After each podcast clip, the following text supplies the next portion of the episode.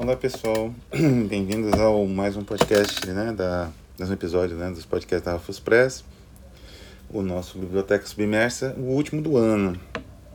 Agora, só em janeiro, né, já a gente retorna, não é tão longe assim, né, com mais algumas leituras, né, retorna também o Conversa sobre Tradução, acho que ser o primeiro até de janeiro, bem no iníciozinho de janeiro, né, a gente deve retornar, primeira semana. Mas, pois muito bem. Hoje nós vamos falar, como dá para ver pelo título, daquela parte invisível de certos autores, né? menos conhecida. Alguns autores eles têm um, um foco muito grande numa produção. Essa produção se torna marcante, se torna, digamos assim, um modelo, às vezes, em certos, em certos parâmetros, em certos âmbitos. E isso faz com que esse autor fique mais ou menos uh, dependente, né? Ele fique, ele se torne um títere da própria criação, que é curioso, né? Então ele passa a ser cobrado ou para fazer repetir aquela criação, aquela mesma criação, muitas vezes aquela mesmo livro, aquela mesma obra, ou para sempre trabalhar naqueles mesmos, naquela mesma batida, né? E esses são vários autores, né? Recentemente, por exemplo, a editora Todavia, acho que foi Todavia, publicou os poemas do Primo Levi, que são muito bons. Mas ele é um autor basicamente conhecido pela prosa, é, uma prosa bibliográfica, uma prosa, na verdade, testemun testemunial, de rememoração, de, de lembrança de um evento tenebroso, né, que foi o Holocausto. Então, quando ele se põe para escrever poema, a obra é bem menos lida, bem menos conhecida, tem, enfim, um autor como esse consegue publicar qualquer coisa, mas tem bem menos acesso, né? E o mesmo acontece com Alan Moore, ou Alan Moore, né, dependendo. Não é? Ele, o Alan Moore, ele é um autor que evidentemente protagonizou a indústria dos quadrinhos desde os anos 80. Não é? A produção dele nesse campo é indubitavelmente revolucionária. Ele praticamente uh, estabeleceu novas regras do jogo, né? É, quer dizer, ele definiu que um certo tipo de quadrinho, um certo tipo de abordagem adulta para um quadrinho que costumeiramente costuma ter uma abordagem no mínimo familiar, não vou dizer nem infantil, né? Familiar, é... quer dizer que não tem elementos tão marcados de violência ou de questionamentos éticos, etc. Que, ou seja, se você inverter essa fórmula, existe ainda a possibilidade, existe tanta possibilidade de você fazer dinheiro, quanto a possibilidade dessa obra invertida, né, dessa forma invertida, ter uma relevância, ter um valor maior. Então ele mais ou menos, ele não foi o único, ele não foi o primeiro, mas ele dentro da indústria, ele estabeleceu novas regras. Também estabeleceu uma, regra, uma nova regra em relação à própria qualidade da criação. Não é o roteirista ele ter orgulho da qualidade do que ele criou e lutar por esse material criado. Né? Então, Alan Moore ele, ele definiu esse parâmetro do criador, do roteirista dos quadrinhos de uma forma que não, não era vista, né? não, não tinha uma, uma definição tão clara e tão forte desde acho, do Stan Lee, né? ou até antes, e do quadrinho underground, né? desde os anos 60. Então, Alan Moore ele tem um, na produção da narrativa em quadrinhos ele tem uma importância imensa. Né?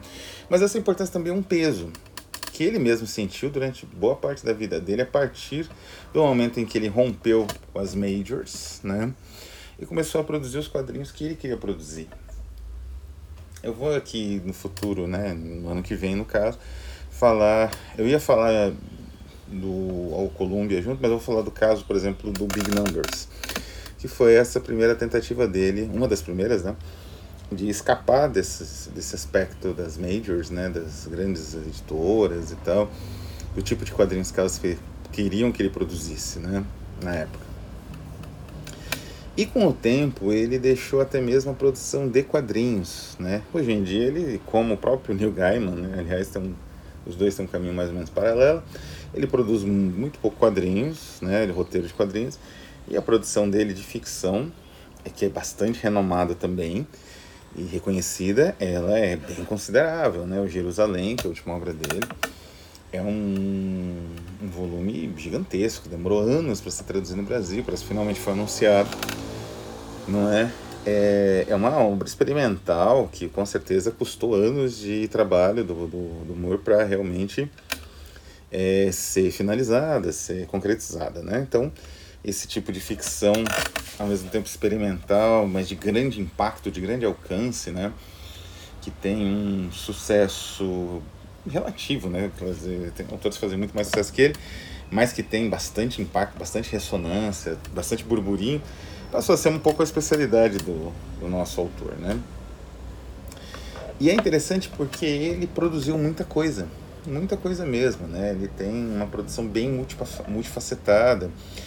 E assim, embora ele não seja um autor acessível, em teoria, né? Ele é relativamente fácil de negociar certas, né? A, a, digamos assim, a, tra, a tradução, a, a publicação de, de algum material dele editoras bem independentes, não só do Brasil, conseguem publicar né, material dele com uma negociação até tranquila ele é um autor que valoriza isso. É claro que, como eu falei, é um autor muito conhecido, difícil, nem sempre é muito acessível, né? Eu tenho até uma história com isso que eu posso contar um dia, depende das pessoas envolvidas, né? Que é justamente quase, quando eu quase consegui publicar um texto, é, na verdade, um ensaio da No More no Brasil, numa edição em que eu participei, né? Também como ensaísta, como né, criador de paratexto. É, então aí a gente já começa a perceber que existe uma outra obra no Amor, uma obra que é interessante, que é essa, essa primeira, digamos, ou essa primeira outra obra é a obra ensaística dele. Ele é um ensaísta de mão cheia. Ele costuma escrever introduções. Uma outra introdução que eu conheço dele é a introdução para o livro Voyage to Arcturus. Se não me engano, a edição que saiu pela Savoy, está lá na Inglaterra, né? Savoy Press. Saiu na Espanha traduzido, que foi a edição que eu li. E é uma excelente introdução, né? Ele tem uma maneira de abordar o texto interessante, que é bem iluminador. Então ele é um ótimo ensaísta. O, o Moore, hum, o trabalho dele de ensaísta lembra um pouco o trabalho do Borges na biblioteca pessoal e na biblioteca de Babel, em que o Borges fazia introduções, às vezes curtas, às vezes um pouco mais longas, né? De livros que ele tinha um grande apreço. Então, o Alamor ele escreve sobre os livros que ele gosta e ele escreve com paixão, mas também com bastante erudição. Ele sabe evocar os pontos interessantes do livro, é, redimensionar esse livro nos olhos do leitor. Né? Uma introdução dele é um convite para a leitura muito bom, muito boa. Eu acho que, por exemplo, a edição brasileira do Voyage to Arcturus perdeu muito em não ter essa introdução que a espanhola tem introdução do Voz do Arthur eu fiz, né? Porque talvez com essa introdução o leitor que fosse entrar em contato com aquela obra que tem um certo sentido árido em alguns vários momentos, né? E iniciático, né? Você tem que fazer um certo sacrifício para acompanhar. É, isso seria redimensionado e ele teria uma, uma noção mais clara da leitura e talvez isso ajudasse bastante o leitor. E Acontece o mesmo na, no ensaio que eu vou falar aqui, que é muito interessante, que é o Anjos Fósseis, que está... Ele foi publicado em outros lugares, mas o melhor lugar para se ler é nesse verdadeiro monumento literário. Eu vou deixar o link aqui das pouquíssimas cópias que restaram, que é o Arte e Magia do Caos, do Austin Osman Spare, na tradução, uma equipe de tradutores, né, coordenados ali pelo Betone, ele, aliás, que faz né, a tradução do Rogério Betoni, né, faz a tradução do próprio Anjos Fósseis. E nesse trabalho é um ensaio grandinho, considerável da Moore, tratando de magia. Mas ele trata de magia com uma com uma verve, né? Ele tem ao mesmo tempo uma percepção irônica e muito clara do que ele do que ele está anunciando, né? Quer dizer, na visão do Alan Moore, o mago, assim como também um pouco cientista, ele é um artista, não é? Então, quando ele perde essa noção, quando a, a digamos assim, a atividade se torna muito mais mecânica ou uma reprodução de algum parâmetro anterior estabelecido ou a, digamos assim, essa necessidade de seguir regras de que estabilizam o que você o material produzido, tanto o artista quanto o cientista, quanto o mago, perdem a sua própria função. Não é? Então, esse ensaio fala disso com uma clareza muito grande, também aí por conta da tradução brilhante, né? E, e, é muito bem escalonado, é muito bem colocado, porque esse é um dos textos introdutórios, logo depois da discussão da grandeza desse projeto, do, que eu vou falar, vou ter um vídeo só sobre ele, aliás, né? Sobre esse projeto da tradução do Austin Osman Spare para o Brasil, quase da obra toda dele, quase, tanto visual quanto escrita, né? É, e mais, acho que um ensaio, já vem o ensaio do Moore, então isso faz com que o leitor mergulhe naquele universo do Spare com uma, uma grande bagagem, ele entenda, né? a visão do Moore e aplique mais ou menos ao Spare, compreendendo que essa que é a diferença do esperto, né? Isso que faz ele um grande autor né? Ou outros magos, né? O, o Moore cita o John Dee uh, e outros aí, né? Ainda caso do Renascimento, né? Então, como eu falei, ele é muito erudito. E é engraçado porque ele vai... Ele tem um estilo meio borgiano também. o borgiano falava de tango, de milonga, ao mesmo tempo falava de Homero, né? Então o Moore ele fala de coisas tipicamente britânicas, de, de instituições às vezes, né? E, e ao mesmo tempo fala de John Dee, né, dos do sigilos. Então, assim, esse, essa linguagem, né, ela, só que ela não é inacessível, né? No caso do, do Borges, eh, os ensaios dele eram interessantes pelos símiles, né? Ele criava uma estrutura baseada em, em duplos e símiles e, e numa progressão, né, de uma enumeração. A enumeração é muito importante no estilo do Borges que aquilo ia meio que te absorvendo, você tentava entender, mas por que, que ele numerou dessa forma? Um, um, o Alan Moore, ele não trabalha tanto com enumeração, mas ele trabalha com essas aproximações de elementos muito díspares, né? E isso faz com que você tenha, desperte um interesse, ao mesmo tempo uma identificação, né? mesmo que o leitor não viva na Inglaterra. Nesse ensaio, por exemplo, Anjos Fósseis tem umas referências da tipicamente britânicas até, não nem da, do mundo anglo-saxão, né, britânica mesmo, que o tradutor faz questão de esclarecer, excelente trabalho, com notas bem pontuais, rápidas, né, então não é um livro assim, como é um livro de 800 páginas, você não vai lá no fim, vê a nota, a nota ali no rodapé, rapidinho você já esclarece e toca para frente, né. E esse mesmo ensaio, Anjos Fósseis, na tradução e nessa, nessa edição da obra do Spare, né, lançada pela editora Palimpsestos, também é muito boa porque ela é meio gráfica, né, tem elementos gráficos que aludem a todo o livro, todo o livro tem esses elementos, que fazem com que você tenha um, um frescor enquanto você vai lendo e tal. Eu não sei se isso tinha até no ensaio original, foi colocado numa revista, né? Aliás, a proposta era numa revista, mas depois ele acabou sendo publicado em outras publicações menores, né? Como eu falei, eu acho até que saiu no Brasil em outros lugares até. Ele está disponível pela internet completo, em inglês, né? É, mas é um ensaio excepcional e, e, dá uma noção bem clara do Alan Moore, leitor, né? É, especulando a respeito da realidade de uma forma muito, muito, muito direta, muito visceral, muito instigante, não é?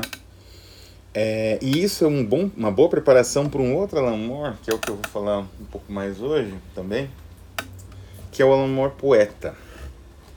Ele escreveu, Alan Moore escreveu uh, uma série de apresentações entre os anos, final dos anos 90 e nos anos 2000, que foram gravadas em CD.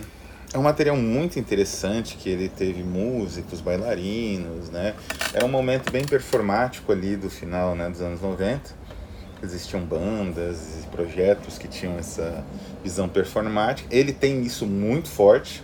Então, os últimos trabalhos dele, até em cinema, vídeo, né, tem esse aspecto performático.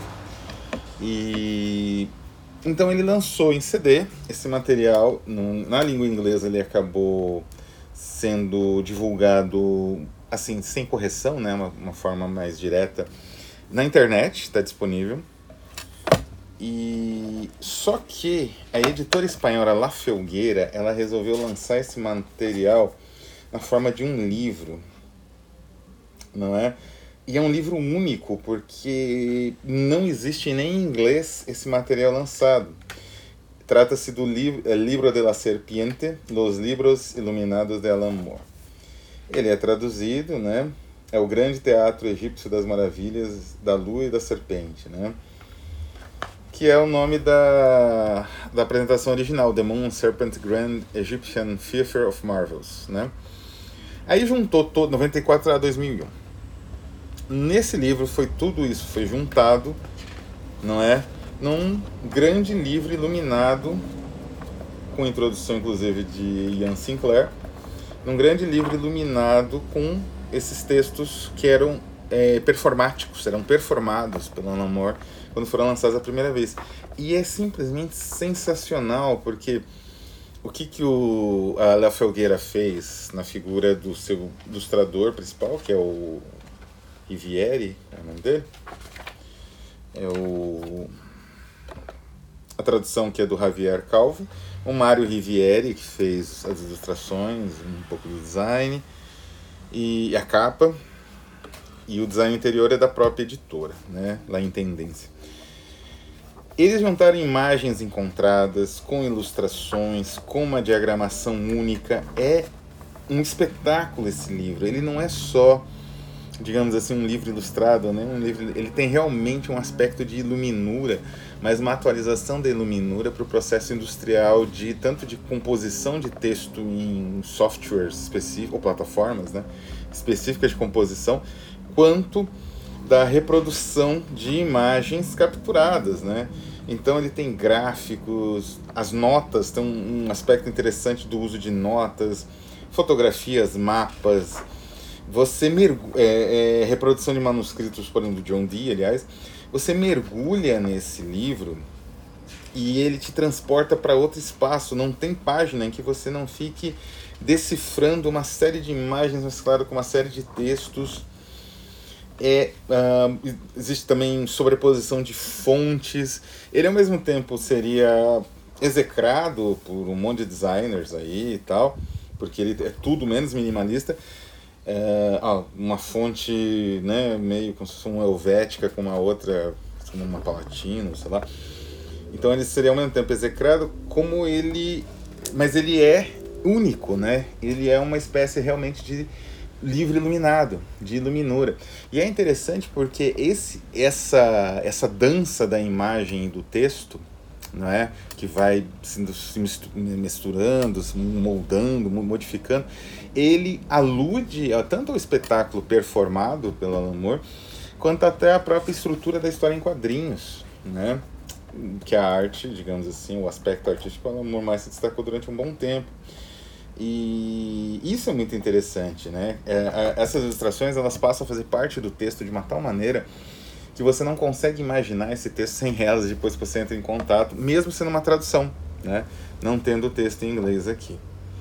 É um livro espetacular, eu já tive, não é, uh, uh, já fiz uma proposta de tentar lançar no Brasil, mas não é fácil, não é, não é fácil conseguir os direitos, foi um trabalho, é um trabalho deles, né? Então eu queria lançar um livro exatamente como ele é, né? Só que numa versão em português, mais ou menos como a Ciruela fez com a Franco Maria Ricci, né? No que tange ali a Biblioteca de Babel. Mas não foi possível, não é? Fica então a dica desse livro espetacular do Alan Moore. É o meu livro favorito dele. Nesse caso, é a minha produ a produção que mais se destacou, é a menos conhecida, né? Esses CDs também são difíceis de achar com esses espetáculos performáticos dele, no, no que ele recita e tal. Então o livro é uma forma segura de você ter contato com isso de uma maneira única, né? de uma maneira ao mesmo tempo gráfica, tipográfica, uh, bibliográfica, né? num, num, num formato livro espetacular e poética. Então é isso. O ano acaba aqui. Desejo Feliz Natal, boas festas, Feliz Ano Novo para todos os poucos que acompanham o nosso podcast. E ano que vem vamos estar aí de novo. Um abraço a todos e até a próxima.